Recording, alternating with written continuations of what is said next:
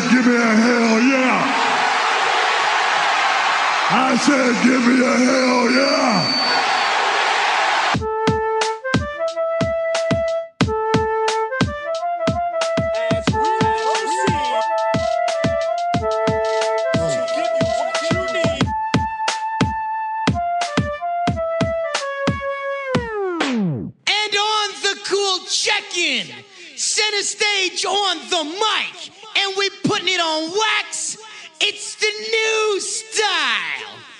Up, what up, everybody? This is Double G for the Fight Game Podcast, bringing back John LaRocca so we can talk about more G1. We weren't sure when we were going to be able to do it again, uh, but uh, just less, just uh, six days later, we're back. So we're going to talk about uh, nights five, six, and seven. We covered the first four nights on our uh, our podcast last week.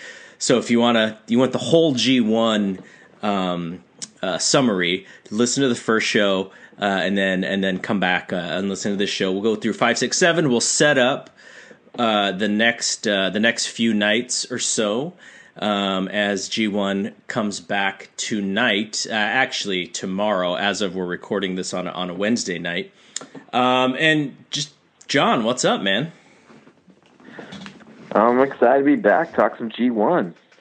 I'm ready Uh, for it. I'm, I, it's weird. This day, these kind of days off have been like kind of bizarre in a way. I don't know. I know that was Uh, what like that's exactly what I was going to ask you was uh, are you missing the lack of G1? We haven't had a show in a few days.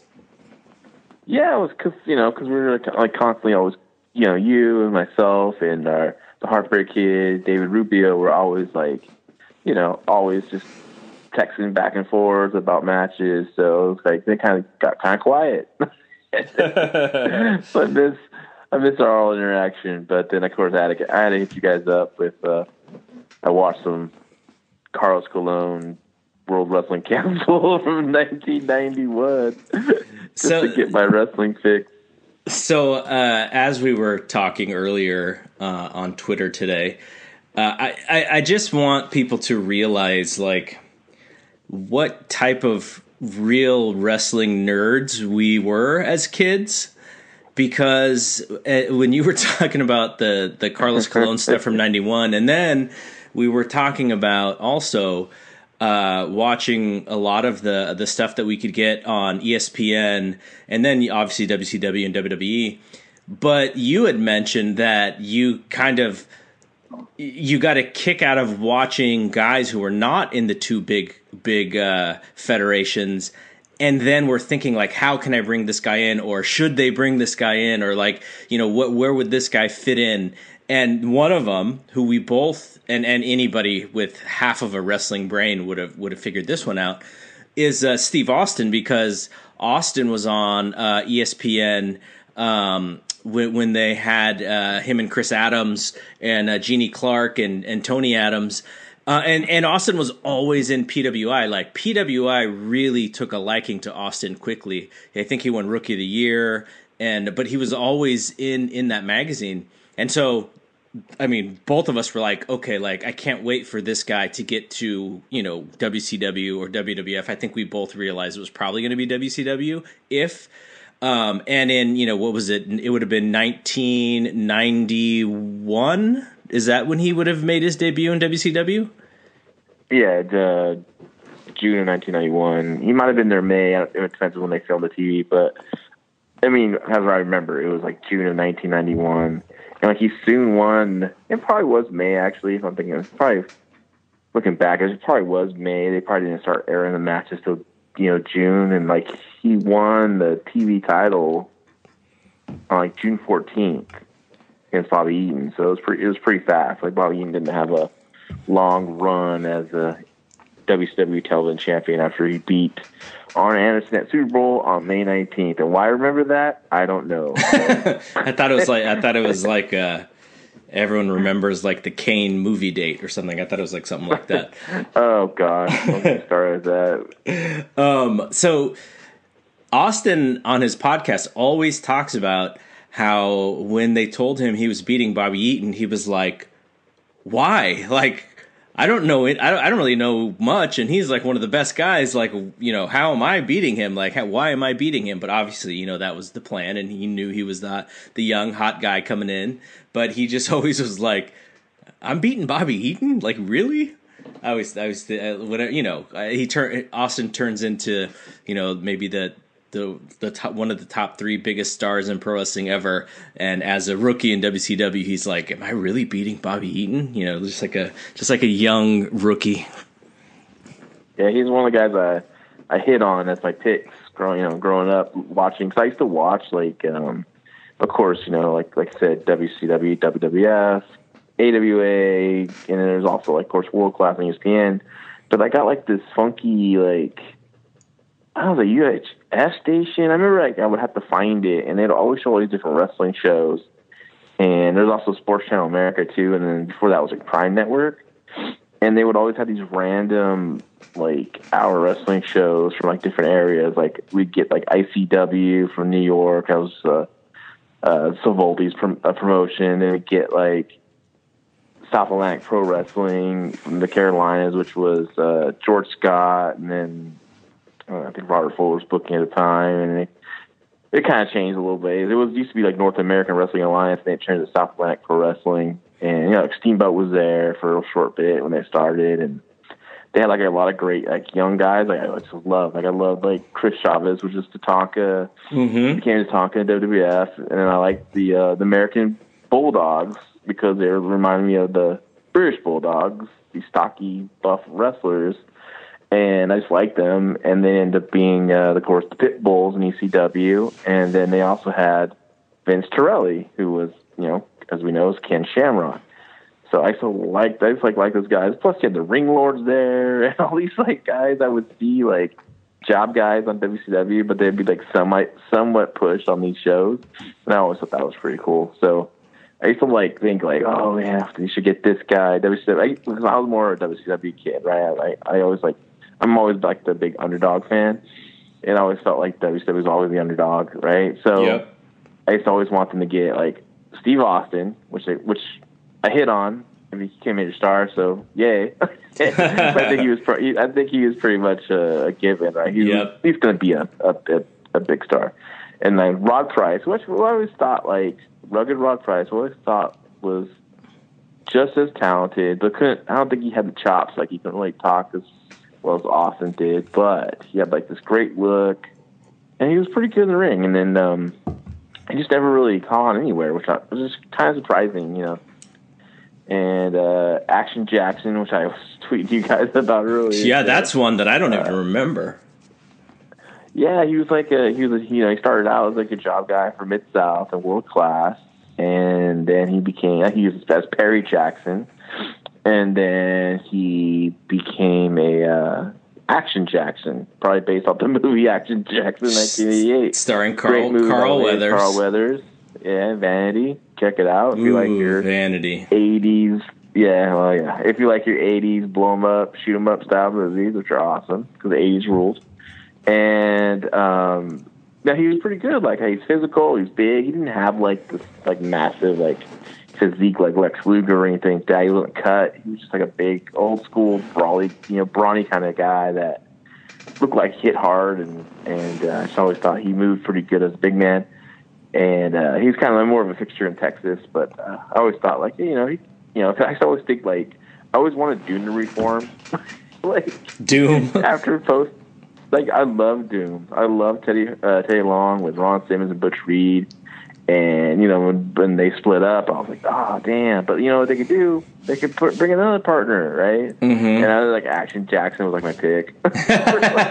Lacey Ron Simmons as a kid. And then I, it was kind of funny. Like I wish, I'm pretty sure I kept all my paper work. You know, like like I would write the stuff down like constantly. Like I had piles and piles of paper of booking and storylines and and I know I I know I, somewhere there's a giant like zip up like bag that I got as a as a giveaway at a Giants game. And I know I stuffed a bunch of papers, and it's probably somewhere at my parents' house, somewhere in the attic. One day I hope to find that. You know, it'll be fun to look back at my ideas and all that stuff. So Did you used to rate matches in any way when you were a kid? No, not at all. I So- didn't even understand. So I I didn't. didn't realize five star until like the internet, and this was just like nineteen. When did I get the internet? Ninety six. Yeah, 95, 96, I guess. I, I didn't. I mean, I didn't know five star, four star, though. I understood the you know the movies like you know pe- people used to do that in the movies for the movies four you know four stars was the top or whatever, but Uh-huh. what, what I used to do is I used to like try I, I tried to create my own system and guys would get points like for near falls and for like popping the crowd and for like hitting like big moves.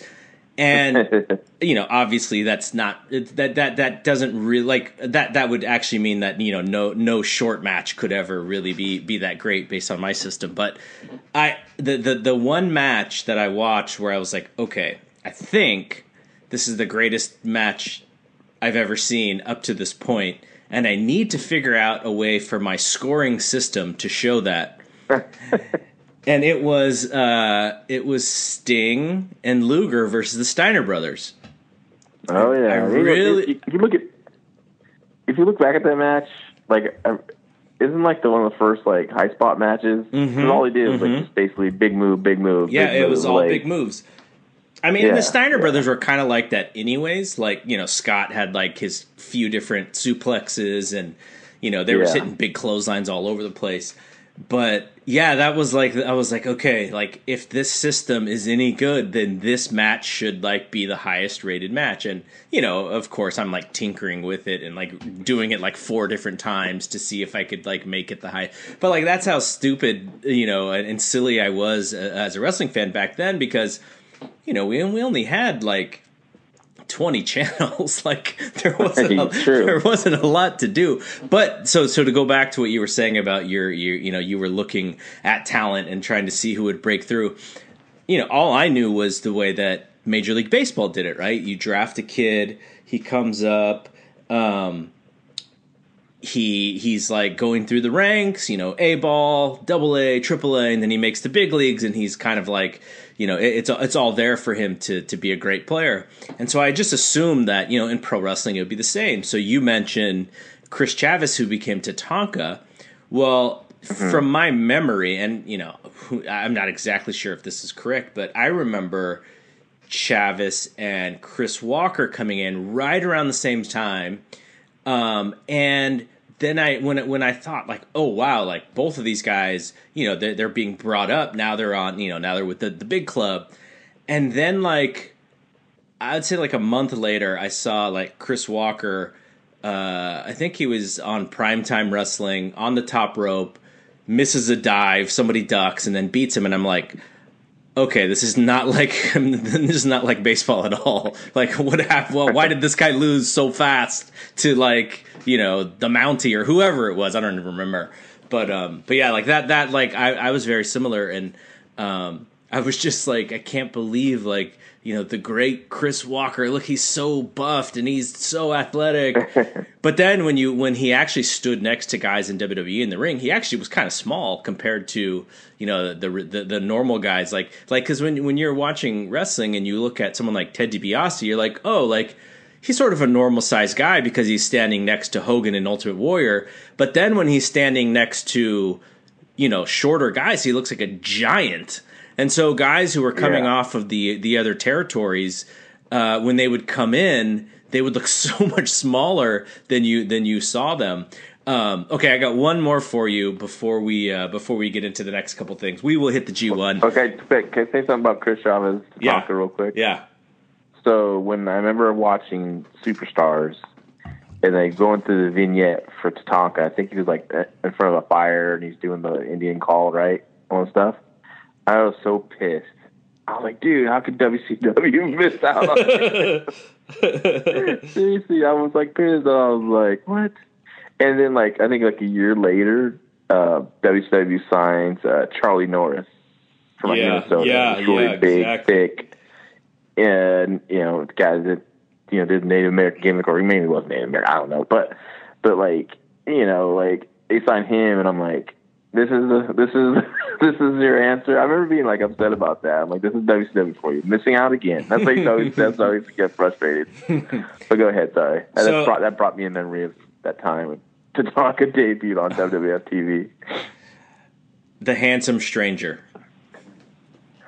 Oh man, Marcus ba- Alexander Bagwell. That was that was that was a cool moment um, for me because like I, like I love seeing these guys come up, right? Yeah. And then so I'm watching Clash, and there's like Marcus. You know, she's introducing Marcus Alexander. Missy Hyatt is introducing Marcus Alexander Bagwell. I'm looking at the guy, and I'm like, that guy looks familiar. Like I couldn't fi- I couldn't figure it out, and like it didn't take me till like after I watched the the tape over again that it was the handsome stranger for Global. Mm-hmm. And I just remember like you know they're calling like a super rookie. I think like in baseball, Jeff Bagwell was like a super rookie. So I think that's where he got like the name, right? So I thought that was kind of funny. And then, um, but yeah, I, I like Bagwell. I still I thought he was going to be a pretty big star. He's he never really got to that point, but um, but I like what they did with him early on, especially as a the super rookie, right? I like what they did. It, it, uh, the other one, uh, sort of the last one,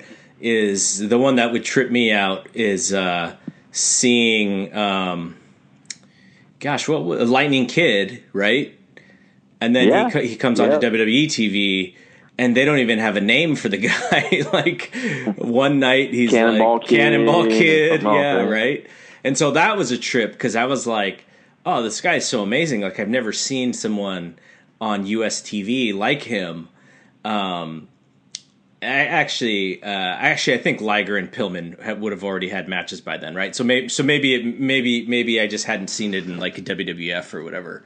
But um, What was what was weird because like he was so skinny, like you didn't think like he had a chance in WWF, right? Yeah. But then like he beat Razor Ramon, and I was like this big shock. yeah, yeah, yeah. And I remember I was being shocked. I'm like, oh my god, I can't believe that happened. That was a, that was a that was a, that was a cool. That was one of the cool things in the coolest things in 1993 for sure. Yeah.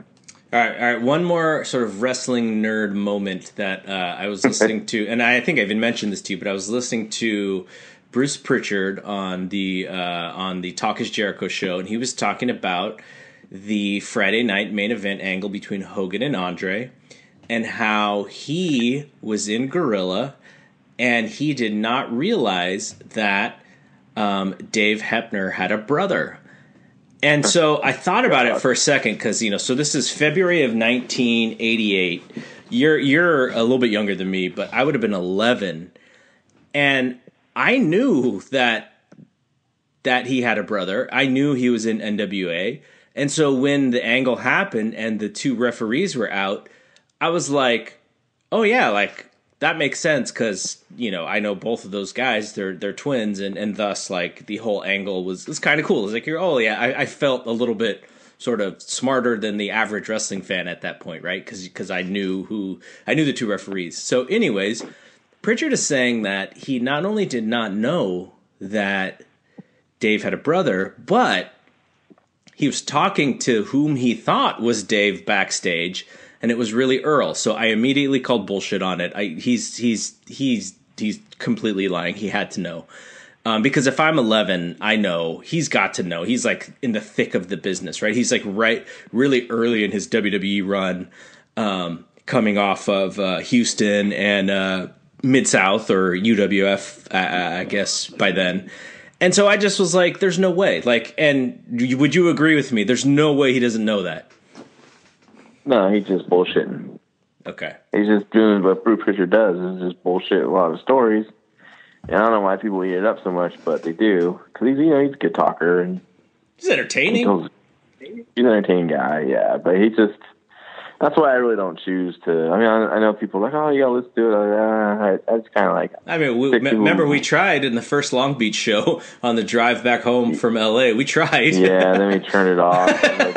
Like, rolling my eyes. I just couldn't handle all the all the lies. That's why I kind of like. That's why I really like Cornette's podcast. Because like he's really.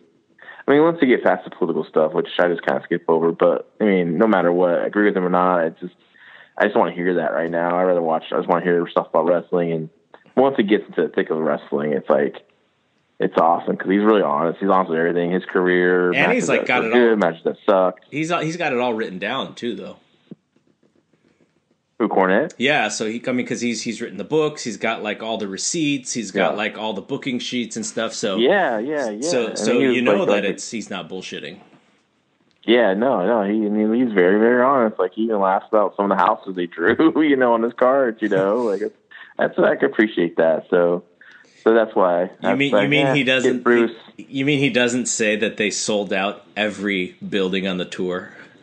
No, no, no, no. He he talks about some of the houses and he just kind of laughs at it and. You know, well, I guess we shit that one. You know, he says. It's just, it's just really entertaining. So, but yeah, so let's, let's talk about houses that aren't shitting. Is uh, let's talk about some G one. These shows have been really good, very interesting. it's definitely been a uh, interesting G one this year. So, uh, the G. So we where we left off was show four, and um, it was actually a pretty good place to leave off because uh, night five had a main event with um, Okada and Page, and so when I uh, when I woke up that morning, uh, and and you know I I hadn't I hadn't watched anything yet um, I think you had said like Okada and Page was like really really great, and because I was really I was looking forward to it because I you know I I was talking with um, I forgot who was maybe I was talking to you uh, about these guys just like getting their opportunity to uh, to have these matches with these like really great guys. Like you know when is Adam Page going to work Kazuchika Okada again? You know not anytime soon, uh, probably unless it's like on like. Uh, you know uh, a house show that that uh, not a house show but like a you know like an all in kind of show right? Like where they can actually make that kind of matchup. But in Japan he's like Adam Page is not a contender for the uh, for the IWGP championship. So more likely than not Okada's not going to have a match against Page. But in the G1 we get to see what Adam Page can do when he's with like these really great guys. Same with Tanahashi as well, right? Like so I was really intrigued by this match.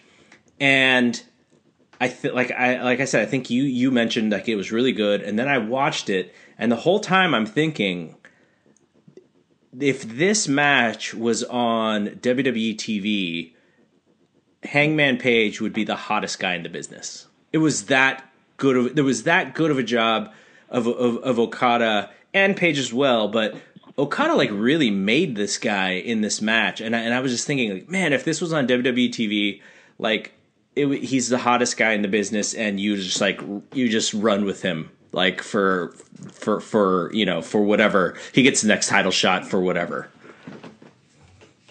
Yeah, no, it was a fantastic match. It's, it, it, uh, you know, I think I, I sent my friend a message and I was like, that match was like equivalent to Sting and Flair Clash One, in my opinion. Yeah, Like that's a good at the end comparison. of it, at the end of it, you know, Adam Page was just elevated, and good on Okada for for doing that, for making him, you know, giving him all this stuff to do, and and uh, it was pretty damn amazing. It, it almost ended like halfway through, and I don't know why Page decided to dive out, even though Okada wasn't ready to catch him.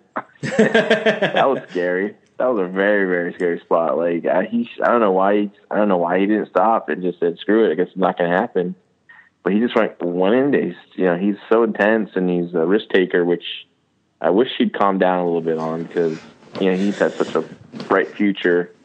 And uh, after it was over, I was thinking like, God, I mean, people in ROH need to think about maybe putting a title on this guy. You know, like building around him for the future, and then you know, in the very near future. Then also thinking about as well, you know, if his contract's coming up in December. I mean, I don't know. I'm just guessing. Um, I'm hearing a lot of contracts are up in December for ROH. Like, if I'm WWE, I'm snagging that dude. Yeah, you ha- you have to. He Uh, he fits he fits so perfectly with what they with what they really like. Though uh, I wonder how much of that stuff they'd still let him do. Yeah, I mean, I mean, you know, NXT he'll start there, and NXT they they let the guys wrestle. You know, they give them time, they let them do their thing, and you know, you know, they're not really changing. Like, I don't think Ricochet looks like they changed much on Ricochet. You know what I mean?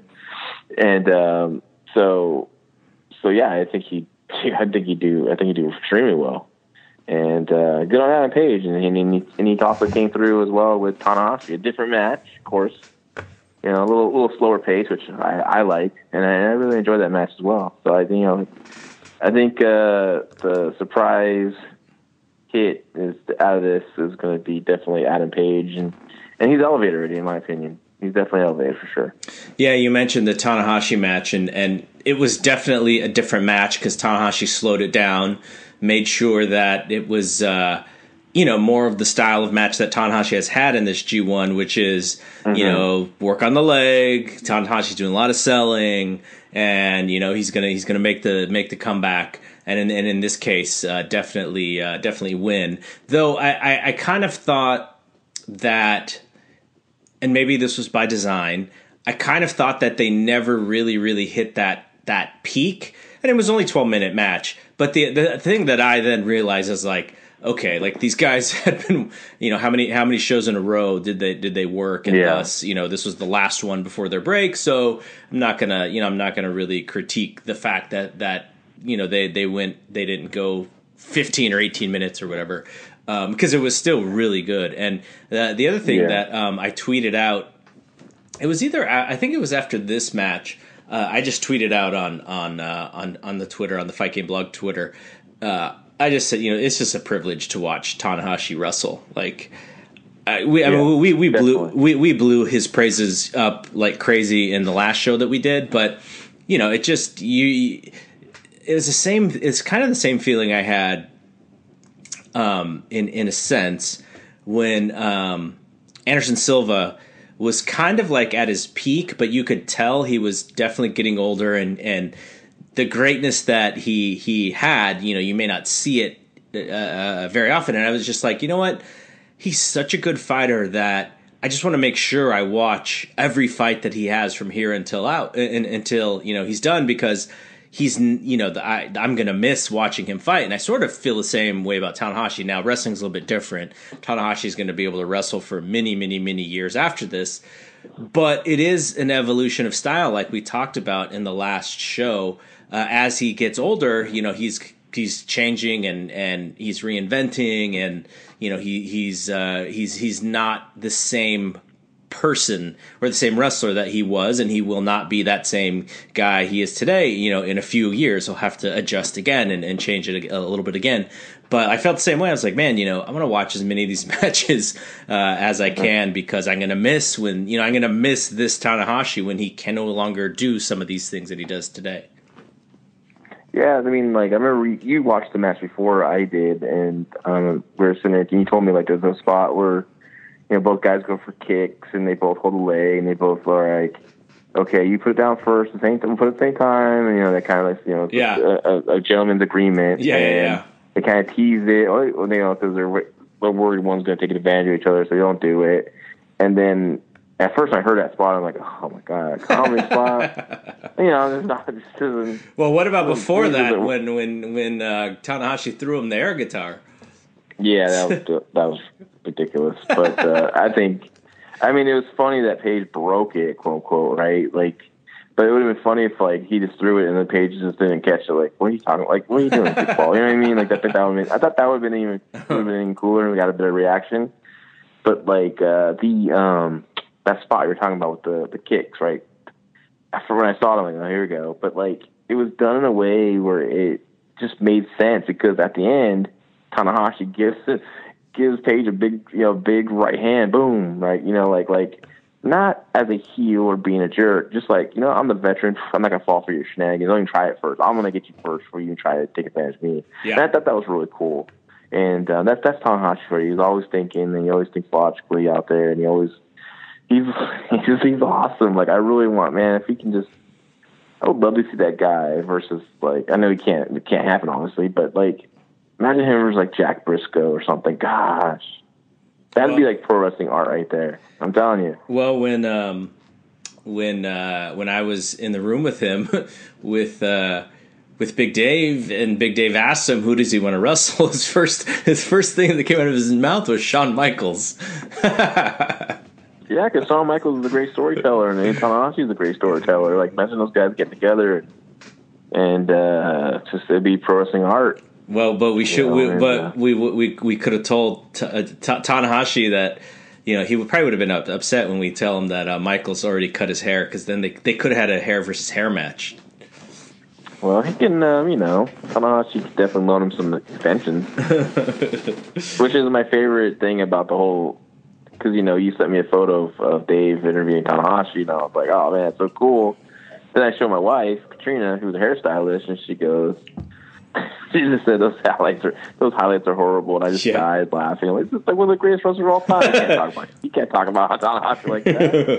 it was just funny. I just love my wife so much when it talks to wrestling. I just because like she just she's just so funny, like She- in her her own like deadpan way. I just love it. She escapes the world that uh, that we are in when we think about this Yeah, stuff. exactly. It just like it just she, like just reminds me I'm a dork. You know, like Yeah, just, like, exactly. I'm like, okay, I go, okay, let me close this door. I'll go back to my dork door. You know, talk, to, talk to my friends about this goofiness. You know. Um, so you know, night night five outside of the Okada Page match, it was it was it was okay. Like it, there there was uh, I thought Evil and Makabe was was pretty fun.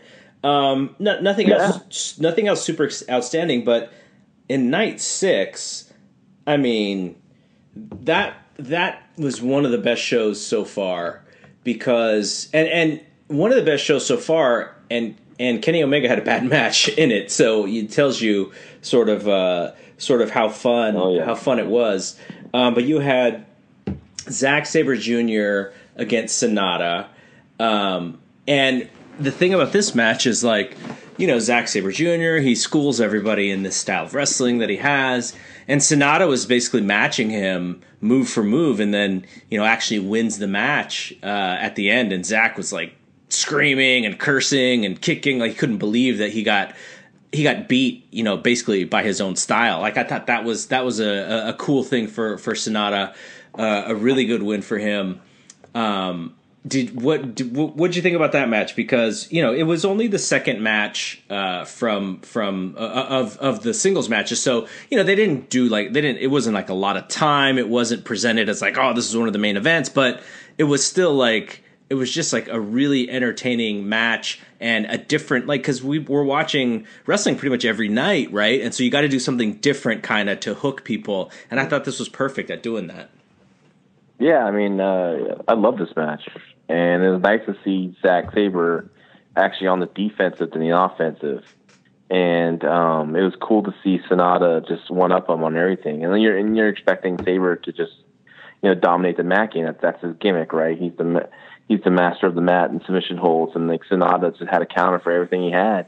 And it was cool to see like Sabre being frustrated. Sometimes like I mean, I like Sabre a lot. I think he, he's really he's really really good. It's just sometimes like his matches, like he dominates so much, Yeah, and he gets out of stuff so much. It, and his matches, for some reason, they give him a, a lot more time than I think he should get because I just think it should be a little shorter. But and it's kind of like just kind of bored after a while. You know what I mean? Like like I, especially like for example the his match with Ibushi and his match with Ibushi. I thought that like match was really good, but I thought so it went way too long. And there's some things that just was like, what are you doing? But um, but this match here, I just liked seeing him frustrated. I like seeing him like ah, like huff and puff and just kind of like sh- show that show that frustration. It was just nice to see, and it and it's and also like to see this next step of Sanada. Like the fans now know that he can do this too yeah, you know Yeah. and I, i'm just i'm i'm i'm really hoping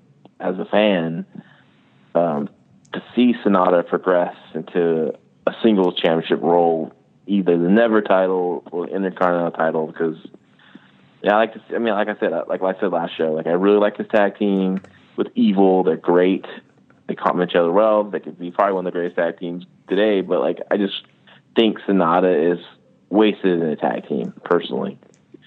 And uh, so hopefully this would like continue his rise. And like I said, I'm hoping, I'm looking for that match with Omega down the line here in G1. So Uh, and uh, you know, a lot of people really liked the Yano match against Kota Ibushi. Now, you know, I, I, I can I can give or give or take Yano. I think he's I think he's really creative and he's really funny. And again, like I just said, he he changes up sort of the style, right? Like you know, a lot of these guys are going to wrestle sort of the same type of match. You know, a lot of back and forth, big move here, big move there, comeback. Like it's going to be very, very similar. I mean, it's, and they're going to be really good, but Yano's matches are going to be different. And so, um, this one, uh, a lot, a lot of people have been on the Yano train, and you know, again, he's very, he's very fun to watch. But when it comes to these types of matches, I guess he's in the perfect spot of like he only has to go, you know, eight to ten, and it's going to be fun. Versus having to to do like a fifteen to twenty minute like long match main event style. Yeah, I, I, this is probably the weakest of the Yano matches for me. You know, uh, I thought uh, I don't know, I just didn't, just wasn't into this one like I was with Ishii, which is fantastic, um, and his match with Sabre is really good as well. Th- this one, I just wasn't. I didn't like the use of the referee. I didn't like the referee dropped on being dropped on his head in this like crazy suplex out of like a roll up. I just thought that was just stupid, and I just wasn't into this one. That's I think it's like low, really low on my list actually of all the matches um, down there. So um, yeah, this, this, for this one I was like, okay, let's, let's go, let's go to the next one. What do you think about Juice Robinson and the hand? Because I actually think it enhances his matches. Uh, he's he's there's a, an immediate story told, uh, or that you can tell yeah. right away because he's got the hand, and everybody knows that the hand is is hurt, and, and the guys automatically go after it. Um, but I really like this match with Naito and Juice Robinson. If I uh, where did I rank it on my list? Um, I think I have it like ninth out of all the matches so far. Like uh, I, re- I really liked it, and and you know, Juice he doesn't. He's having these really good matches, but I didn't even realize he's zero three in the tournament. So he's got to get some wins here. But I mean, you know, every everything the story that they told, Juice's comebacks, he gets the crowd is just amazingly behind him, um, and he's wrestling you like probably you know the most one of the most popular guys uh, in the G one. So so it had a really fun atmosphere as well. Um, but uh, but yeah, you know, Naito's Naito, and I he's probably if you have an MVP, like he's probably in the top three for me for MVP so far. Like I think he's been amazing. But yeah, this match was really fun, and I just I can't I really can't get enough of Juice, and I think it all started. Um, when I again I mentioned this last time when I saw him uh, up up close because you get to see the charisma in a different way and he's just been he's just been really fun. Yeah, yeah, that match was that match with Naito was really good, and he's uh, you know he hasn't won any matches, but he will coming up here. He might beat And- Kenny. but the, uh, yeah, they could tell that story that's coming up. I think this tonight, right? Uh, yeah, it's it's Or, it's, yeah, it's next. tomorrow. It's next because Yeah, Kenny so- Kenny is Kenny is undefeated and Juice is winless. Yeah, maybe they, maybe that maybe they have a story where like Juice always beats Kenny in G one or something Yeah, like that. yeah.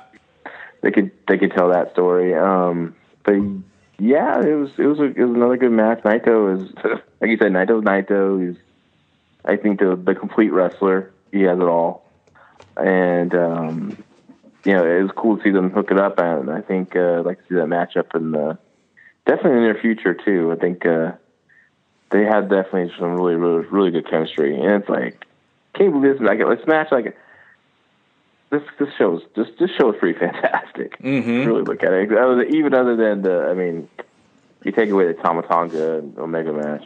It's, I mean, just don't think about that one. But everything else, my gosh.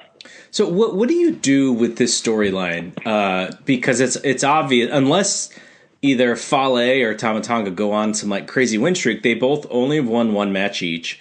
Everything is disqualification. They're giving away matches, uh, and in this case, that's exactly what they did here. Um, You know what? Like, are they? Are are we looking at something like Omega and Ibushi, you know, in the final in the final night before the finals and uh, finals of the block, and then Tonga comes in and foils Omega to set up a match uh, in the U.S. like or f- for for Long Beach again. Like, is that how we're going to get there? Because if you just look at and a- after this match and ask yourself, do I want to see these guys wrestle again? The answer is probably no.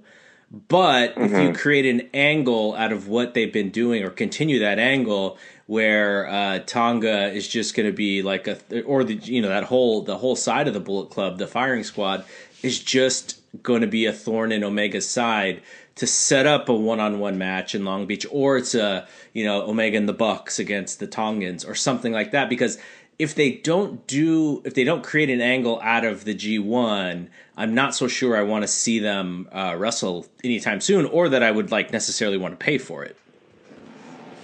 True. Yeah, I think it's a good question. I'm I'm really curious to know the pulse of like the Japanese crowd, like how they feel about all this stuff with Tongans. Like, are they digging it? Are they going with the flow? I mean, they they they, they boo, you know, and Japanese crowds traditionally don't like non finishes or or dis- disqualifications and stuff like that. So screw job finishes. Like, so I'm just curious, like, is it turning them off? Are they, are they, into this? And you're right, like that match with Kenny Omega, like it just didn't sell me on Tama Tonga, and like he's he's, he's good, he's he's really good, and and when this whole angle was shot at the Cow Palace, I remember I was kind of like just confused, like I wonder why they're going with Tama Tonga, you know what I mean? Like I just did, I just did it, I was just kind of like tripping out on it, and it just didn't. And so this was a match I was looking forward to because I figured I want to know what they're going to do, and it was just just craziness and and it's just it was craziness but not like in a good way like it's more like a just kind of just turned me off of it and yeah they need to do something maybe that maybe they do come and interfere in the Ibushi Omega match and set up the a versus Kenny Omega at the at Long Beach and on September 30th and maybe that's maybe that's what that is. Maybe, maybe you're right. Maybe that can happen. But God, can you imagine the crowd being just? I don't know if it could heat. I think they'd just be pissed because you know Ibushi versus Omega is one match that I think the New Japan crowd really wants to see. You know, Yeah. and I, I don't know. That's that's that's interesting. I just. I guess their gimmick is to get heat. Is like they don't get they don't care about the traditions of G one. They're just causing chaos, right?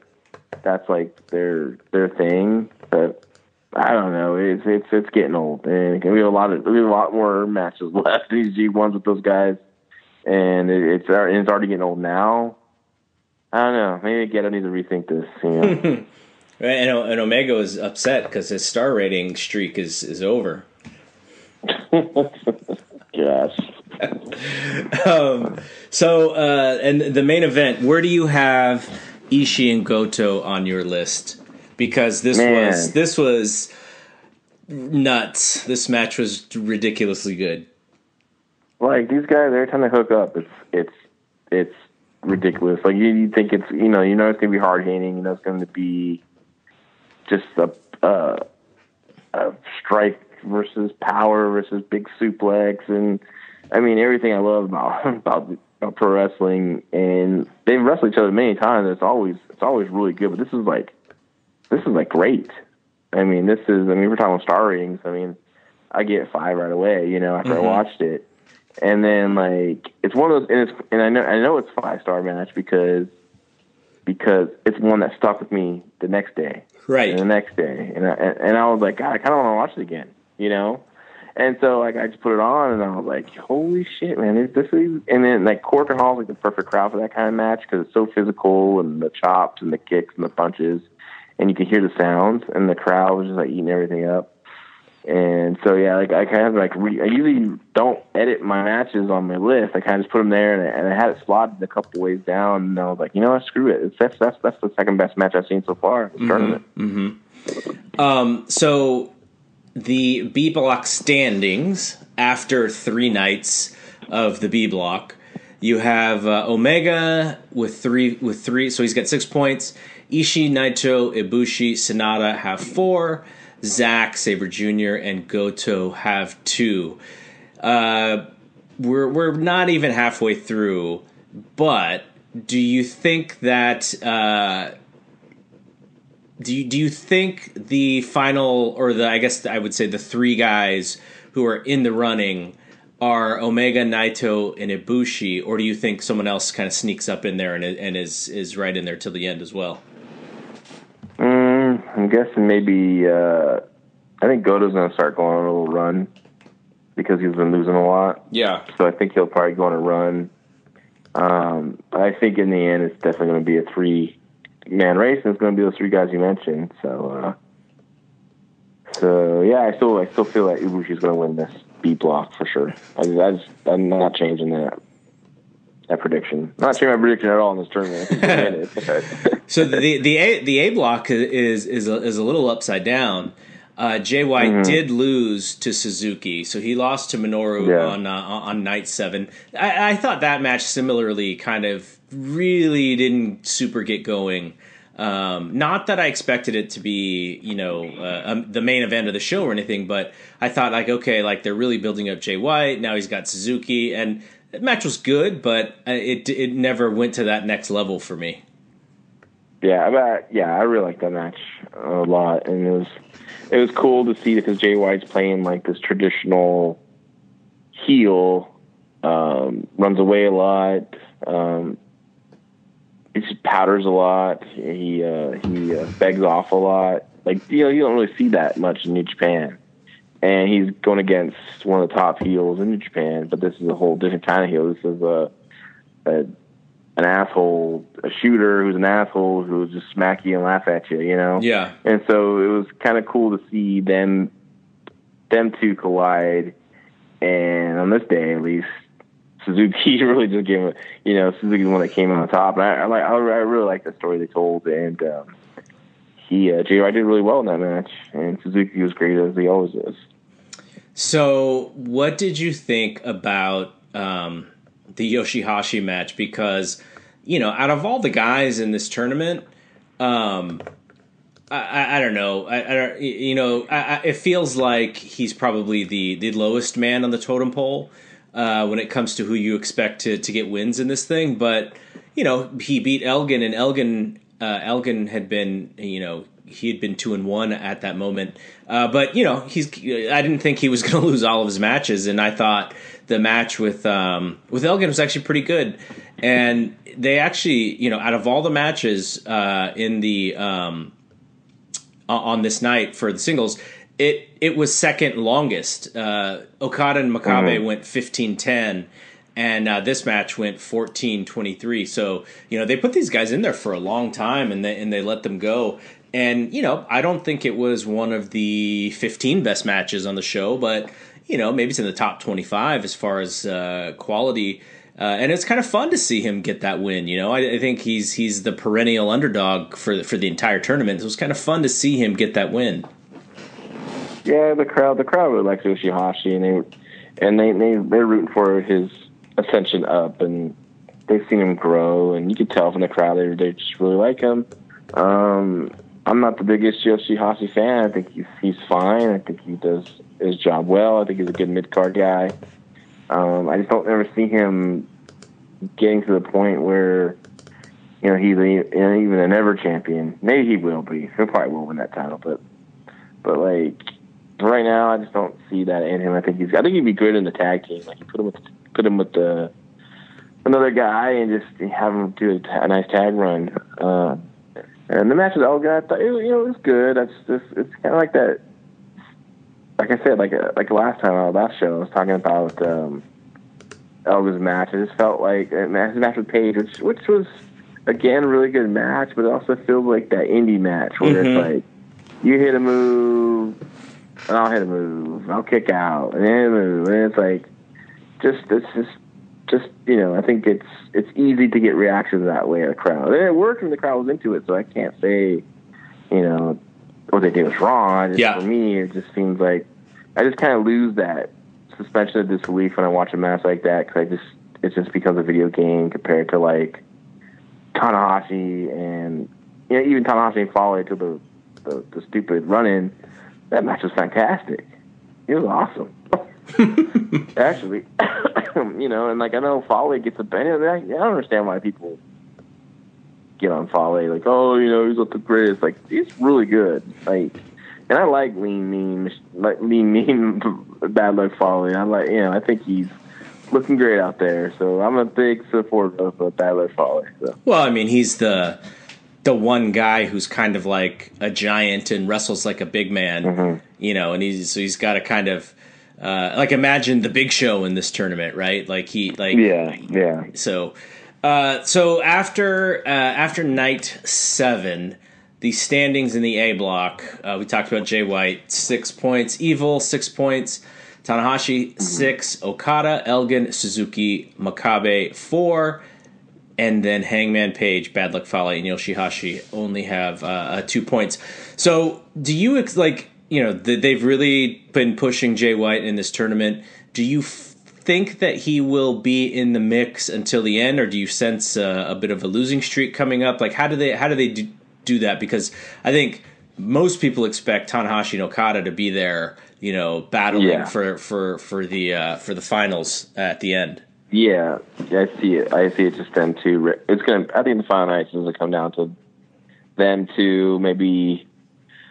I wonder if I wonder if Tanahashi actually goes over, or maybe have a situation where like, because who Tanahashi beat and who Okada lost to, Yeah, maybe it goes into like if it's a draw, Tanahashi goes and Okada doesn't. So I'm just kind of feeling they're going to do another 30 minute draw, and that's going to be the case. What about Suzuki and Um, Okada? That's going to be another long match. Yeah, that's going to be a long match. Well, this time it's only 30 minutes. I mean, it's not so long, but um, yeah. But I, I wonder if, hmm, I wonder if that's interesting. Yeah, I think it's really good matches coming up, man.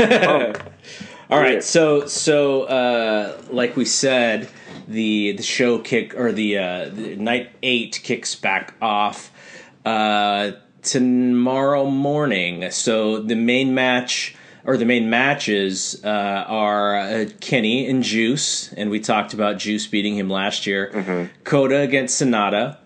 Um, Ishii against Zack, Naito and Tonga, and Goto and Yano, and then they come back on um, on Friday with Okada, Yoshihashi, Tanahashi, Makabe, Elgin, Suzuki, uh, Jay White, Bad Luck Fale, and Evil and Page, and that that show in of itself, just based on the matchups, probably not the one that is going to be the uh, one of the best two or three shows, but you know that's it's it's a round robin tournament. You're going to face guys, you know, uh, that you can Yeah. face everybody essentially. And so coming back then Sunday, uh, Kota Ibushi and Ishii, Omega and Sanada, uh, Naito Goto, Juice Yano, and then Tama Tonga Zack Sabre Jr. And then they get a day off, so they will not be wrestling on Sunday.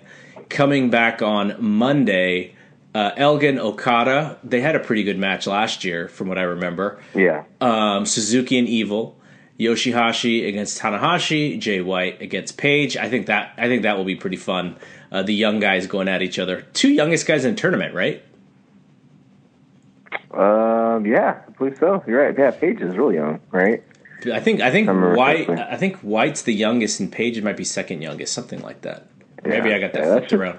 That should be good. I hope. I think it's a little bit of a redemption for them because I think it just they just you know they were started off really good in Long Beach, Yeah, their match in Long Beach, and it kind of just went too long. And Yeah. it kind of just it just kind of dragged. And I think I think they're going to go out there and and uh, I think they're going to have a really good match. 'Cause now Jay White's really comfortable as a switchblade gimmick, and then Page is just he must be on a high right now. He must be so confident right now, which is which is good. Yeah, like um, I remember that match in Long Beach. Uh, I was pretty much at the end of my uh, at the end of my uh, comfortableness because I was like, oh man, I'm so tired, and now I'm so thirsty. And that was the match where I was like, okay, I watched half of it. I was like, I really need to get something to drink. I'm about to. I know the main event's gonna go like an hour, so I need to get something to drink now. so uh, that you know, like you said, it was it was a little long, and so that was the match I used to to go get something to drink before the main event. Um, so then uh, they they they they then take the Tuesday off. So they only so they go they go Saturday, then Monday, then Wednesday. So there's a little there's a little bit of a break there, and Yeah. then uh, and then so then they come back and uh, with Goto, Inabushi, Omega, Zack Sabre, Naito, Yano, Sanada, Juice, Ishii, Tama Tonga, and then hopefully by then uh, you and I will uh, will be recording again. If we if we're in the same rhythm, those are the shows that we should get through. But I mean, if you think about it, one, two, three, four, five. We're we're recapping five shows the next time we talk Yeah. about this. So a Wow, lot. we might need to we might need to jump in there on a Monday or Sunday or something like that because we might have to. I think, Well- but uh, it's and things have been going good. Our our podcast flow has been going good. I know it's been tough because real life gets in the way. But hey, second night, no heat. Come on, let's keep it going. let's roll going. I, I, I'm there. uh, I'm there. And then um, also, I, I'd like to say something for you in this podcast. We got to give some love to Togi. Uh, we got to get some Makabe, some Makabe love. I mean, he's a guy that's you know he's been around longer, and he's he's a main eventer, like you know 2005 ish and stuff. Former IWGP champion, Yep. but like just every G1 comes up, and, and it just reminds me, like, man, he's still really damn good and and and he's a different pace than a lot of the guys. So I, I just like I love a guy that's a smash mouth, kick him, punch him. I mean, he he does a lot of great moves too, but for the most part, he's like the brawler, right?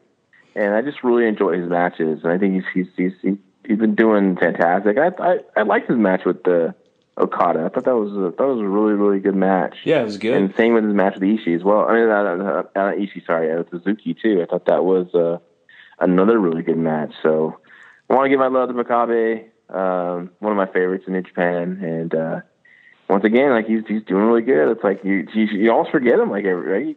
I, he hasn't really done much since since Hamlet got his injury, and he's kind of just didn't really have much for him to do. And now I hope out of G one they kind of find something for him. Uh, Kevin Kelly and um, Rocky, they both pronounce his name differently, and I think on this podcast I've pronounced it both ways. Uh, Rocky will say Makabe, and then Kevin Kelly will say Makabe, and then they'll go back and forth. And I think I did it both ways in like successive sentences. So I think it is Makabe, but I, think, I just say Makabe for some reason. And then, um, but either way, he's he's freaking fantastic, and uh, I'm looking forward to his match with Tanahashi. Did you have the match Tanahashi? I mean, just God, it's so many matches now. Uh, remember all no. I don't. I don't think straight? so. I don't think he's had that match yet. Um, no, because Tanahashi had Suzuki, and then he had Jay, and then he had Fale, and then Cool, he had cool, Page. cool. Yeah, he hasn't had that match yet. So, um, so yeah, so so we'll get we'll get we'll get back together. But how does he do that dang knee drop off the top rope still? How does he do it? Yeah, that Uh, seems like it looks would. great. You seem like it would just be destroying his knees, Yeah, yeah. just the way Yeah, that he has to it- land. It definitely is going to be. He's definitely gonna be feeling that later if he's not feeling it now. Because that's a big Um, dude. That's not a little dude. love that guy. And I love that knee drop. It's just such an old school, you know, the Atomico, right? The big atomic knee drop. It's just so cool to see. And he has a lot of good stuff, like his combinations, you know, like his clothesline to the Northern Lights suplex and just and then, you know, he's like he's a star there in Japan beyond just wrestling, right? He's on the commercials and game shows and stuff and does weird stuff. So I think he's like a kind of a cult following there. Yeah, his gimmick his gimmick is like he's like this athlete, but he eats all kinds of junk food or something like that. Yeah, something weird like that. Something weird, but uh Man, how can I But, get that uh, gig? is it junk food or just like fear factor stuff? I don't know. Oh, is that what it is? It may be. It may be that. I, I don't know. I don't. I don't know. I, whatever it is. Tommy Dreamer drinking tobacco juice. oh my gosh. yeah, let's not end on that. We gotta talk about something else before we can't end it on. Okay, uh, I, I do know. I do know what I want to ask you before we get off. We we, we, we went to the G one, uh, but I, I do have like two quick, like minute and a half topics for you. Matt Riddle, Okay.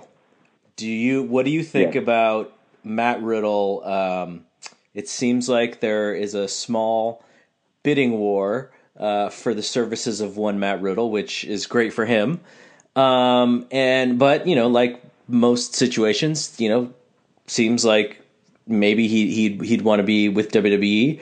Um, what do you think about him as a free agent and uh, his sort of his future, whether it's in uh, New Japan or WWE?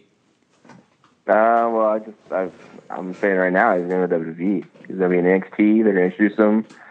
I'm guessing they're going to introduce him at the Takeover. So the the uh, takeover in Brooklyn.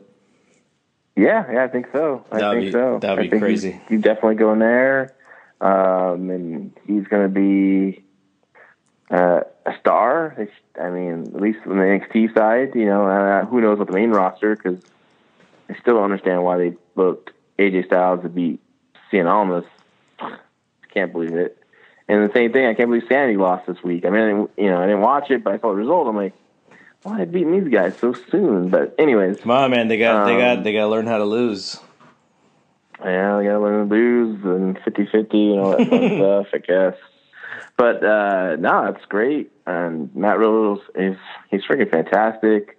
Uh, I always always wanted to book him. I always wanted to bring APW, just never worked out. Um uh he's I mean, you watch that guy and he's like he just lazy. You just kind of you have to watch him. You know, you have to watch him. And who does not get Matt Riddle right? Like, and you're gonna see Matt Riddle to this, and he's such a natural at this. And you know, you know, Meltzer calls him the modern day Kerry Von Erich, and it's interesting because you know, I guess know, like you said, like you know, Hulk Hogan was his first choice, but his second choice was Kerry Von Erich, right? Or I don't know, vice versa. Maybe Vin- Kerry yeah, Von for Erich Vin- was his first choice. For Vince, the guys that he wanted.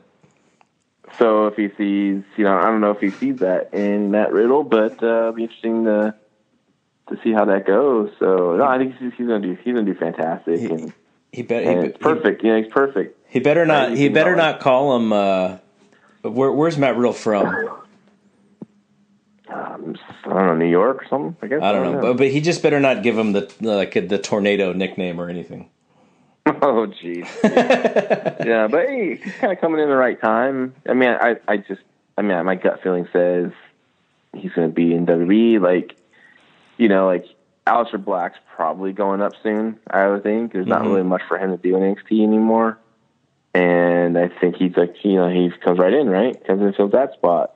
You know, that's open. So, I mean, I don't know what they're going to do in NXT because they either need to go to two hours or an hour and a half because they have so much, they have so much talent over there. It's, it's crazy.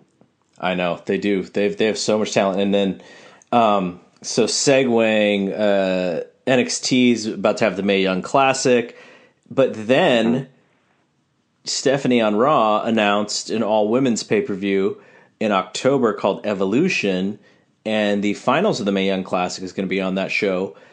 Uh, it's- I mean, Char- Ronda's got to be on it. Charlotte, you know, yeah, everyone's in. it. everyone, Yeah. right? From NXT, uh, they may bring in women. You know, Shayna's got to be on it. I know, I know, Jessamyn and Marina are like starting at NXT. Um, Mm-hmm. I, I think I, I, I like the idea. I think it's I think it's great. They because they have the network. You know, they need to do more stuff like this where they uh, you know they, they test some things, they try some things, and and with you know this thing is not going to fail. They're not going to let it fail. Um, but I do wonder what type of match you could have that sort of main events the inaugural, you know, WWE All Women's pay per view, like like because they don't like they have really uh, they they have Ronda and Charlotte, um, and uh, uh, what call um, God, who did Charlotte beat at WrestleMania? Uh, Oscar. Asuka and Oscar, like like really athletic and, and strong women, but they don't really have like that like what's the match? What's the box office match, right? I mean maybe it's Ronda chasing, you know, one of those titles. But um, I, I do think that, you know, I think they have that Australia pay per view a couple weeks before that. Maybe there's a hot angle coming out of that where you know it makes it, it really draws you in and you really want to see see something but you know I, th- I think they'll be fine but I, I, i'm just wondering like what's what's the hook for that show like is it going to be like you know is this going to be ronda's uh, wrestlemania 14 where you know austin beats sh- uh, shawn michaels or you know is it going to be um, a setup for maybe WrestleMania or something where you know whatever that happens at this show they really play it into like Rumble and Mania. Like I'm intrigued because well, I- I'll say my worry is is their booking is not strong right now. So if I'm depending on them to create something super hot, uh, I don't have a lot of faith. But like what like what what would you do if if you had this pay per view knowing that Ronda is your A one, Charlotte and Asuka uh, are are right behind her, um, and you kind of got Shayna in the mix as well with Ronda's friends. Like, what what hook do you think you would try to create for this show to make it something special? Well, I'm to steal something that you suggested, and I'm going to go with what I suggested too. I think you should keep Charlotte. You got to keep Charlotte and Ronda away from each other until WrestleMania. I think I have a gut feeling the way things are going.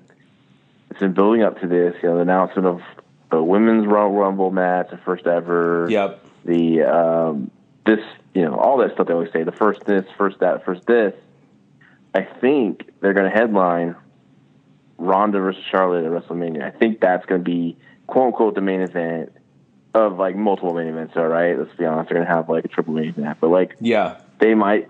I think they're going to close the show with Ronda and Charlotte, and I don't think you, they should. They should have any kind of interaction. Like, well, they should have an interaction, but nothing like physical until you get closer and closer to the WrestleMania or Royal Rumble or stuff like that. Like, you can do some teases. Like, I really want to book this angle. I really want to book Charlotte versus Ronda, the build up to WrestleMania. I don't know why, I just I do because it just there's so many cool stuff that you can do.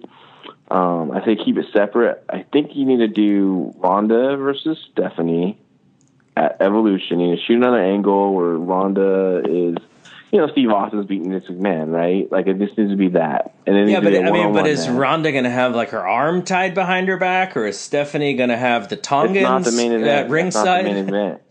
That's not the main event. Okay. That's not the main event. The main event is what you think you suggested, but I would like this: Charlotte versus Trish Yeah, I really like titles, that. the SmackDown title. I really like And that. I think that's what they should do. And they headline with that, and Trish has a, a great match with Charlotte, and Charlotte beats her and beats a legend like Trish. And that's how you close the show. And you close the show with Charlotte. Because you don't need to close the show with Ronda, because Ronda you're going to close the show with at WrestleMania, right? In my opinion, that's what they should happen. yeah. So um, I really think they should play out. I'm curious about the booking of SummerSlam. I, I'm sure. I'm sure Ronda's going over, right? I think it's Alexa Bliss. I think she needs a blitzer. She needs to beat her like she beat all all these girls in MMA, right? She needs to like destroy her, destroy Alexis, and like beat her with the armbar within within seconds. See, And I, I think that I- should happen, and you think that should Mhm. happen. But will, know, would I this know, know, fickle WWE fan base boo the crap out of it, and then would it actually turn them on Ronda? I mean, I don't know. They, people know her reputation of like beating girls fast with armbar. I mean, I don't think so. And then what I would do is have Carmella retain over Becky. I would have the next pay per view. I would do um, whatever that September pay per view is. I would have um, Ronda beat another girl fast, right? But before that, you have Charlotte beat Carmella fast. And then, and then after the match is over, you know, you have an interview with Charlotte, you know, about her win, welcome back, blah, blah. And she kind of makes a little, little remark towards Ronda about, you know, I can be people too, right? Or, you know, after, maybe after the fact. Yeah. After Ronda's match. You know, and that's, that's kind of like, that's like the first tease of it, right?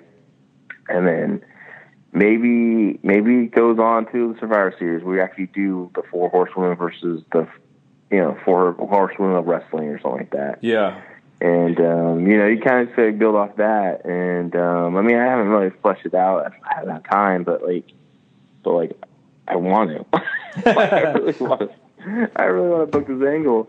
And um, it should be a title for title. I think at WrestleMania, the last match on the show, which is which is a lot of a lot of well, a lot of you know a lot of responsibility, and you know, but but fuck it, they can do it, and and uh, you know, I think Ronda Ronda has proved that she can, she can, she can come through in these matches, and we know we know Charlotte can. So, um, that's what I want to see at WrestleMania. I think that's a really cool way. And then Ronda, you know, holding both belts up at the end of the night. You know, I think that'd be cool. I mean, you could argue that at the last WrestleMania, Charlotte's match with Asuka and Ronda's match in the in the mixed tag were the two best matches on the show, or maybe you know the Seth the the three way to start the you know you you could throw that one in there too, but you know they both of those matches outperformed you know all of those big main events that they were you know that that they had at the end of the show. So they Yeah, you know mean, the mixed tag match was the best match, and also was really probably the real main event, right? Yeah. mean, that was the hook for WrestleMania this this year. So I think, yes, I think there's some cool stuff they can do, and and um, I don't know if they're going to do a Royal Rumble. They're going to do a whole another Women's Royal Rumble. Because you could play off play into there. I mean, you could do this. It's just a just a it's a long build. I mean, but it needs to be kicked off. I think it it needs to be teased soon. yeah And yeah Charlotte's coming back very, very soon. So, and and uh, and I think Charlotte blitzing a Carmella makes sense. Um, and and same thing with Ronda, just blitzing, you know, Alexa Bliss, and just and you kind of have them both on the same, like you know, it's just easy. It's just it's old school booking. You have one person on the right it's on this side, the other person on the right this side, and they finally meet. Right? Let's I- do it. so so you you uh, you know you know you know sold my joke that Stephanie should bring the Tongans to to to to corner her, but Oh, I didn't hear it. Sorry. I, I might have missed it. what uh, what she could do is uh, she could bring in your uh, your your your Twitter buddy uh, Gabby Garcia as her second. No. yeah, I mean, she could. You can. She can have an enforcer. She can have Cyborg, she Oh, brings in Cyborg. No, no, this is dumb. I mean, this is. I think this is dumb because it doesn't make sense. Like, it, I mean, I said that. Like, it's just one of those wrestling storylines. Like, it's, it's just almost like the Shawn Michael JBL story. I know, I know, I know. I know. We're like, we're like, like Stephanie, like, like Natty turns on Ronda because Stephanie's like promised her the world. Yep. You know, or that, not. That, or that's she- that. So you're saying that Natalya is Stephanie's uh, dude love when when Vince promised uh, dude love to the uh, he's going to get the title over Austin. Yeah, I mean, you know, oh, dude, no, no, this would this would definitely make sense. Like, you know, like you know, T.J. Wilson, her Natty's husband is an employee of WWE, but you know, he can be fired, and now he's wrestling more. Like his passion is coaching or something, and now they're holding this up, you know, over her head. Like, you know, that you know that would kill T.J. if he can't be part of the wrestling business. Blah blah blah. You know, I don't know, something like that, and maybe that's and you know, because. Bring, a, really bring, don't a little realism into it. Yeah, like I don't think like this is a whole nother show. I, I don't think uh, I don't think like I hate storylines where someone just turns on someone, right? Yeah, Like yeah. especially if they're friends, they and all that stuff, like really good friends, like Ronda and Addie are. Like there has to be like something that would like make you stab your mother in the back to you know to get something, and I think something like that would you know either you're gonna choose your friend or you're gonna choose your husband, right? Yeah. So I don't know. I don't know. Just, I just, I'm just playing off stuff. But yeah, it's, just a, it's a whole other show. So we'll definitely do the Ronda booking of Ronda Charlotte booking of WrestleMania uh, coming to Fight Game Blog soon. Exactly. Or we probably just did it. So R- Ronda has jealous eyes for TJ. yeah. oh my god. jealous eyes. I always love that. Uh, all right, I think we showed our. Uh, we opened the show talking about how big of a wrestling nerds we were when we were kids. I think we're still wrestling nerds as adults, uh, but uh, yeah, we're we're making it even worse at the end here. Um, all right, so so we'll, I, I guess we are saying that we will be back next week. So I guess you can say that's a promise, unless there's something urgent that that that uh, ruins our schedule. But yeah, so we'll we'll keep talking G one until this thing is over, and uh, and uh, we'll bring John back, and and maybe he'll have more Charlotte and Ronda ideas for us. I know. I got to flush it out. I Yeah, really do. yeah, Don't tell my work. yeah. If you if you if you if you put it on uh, if you put it on paper and and and we try and we get rebuffed by uh, by the Observer, then you can post it on my website. Oh, okay. Yeah, no problem. No problem. I'm, thinking about sending it in. I think I'm going to send it to my channels I have. I'm going to send it through. Maybe a certain someone that knows a certain someone. Mm-hmm. Throw it in there, and they never know.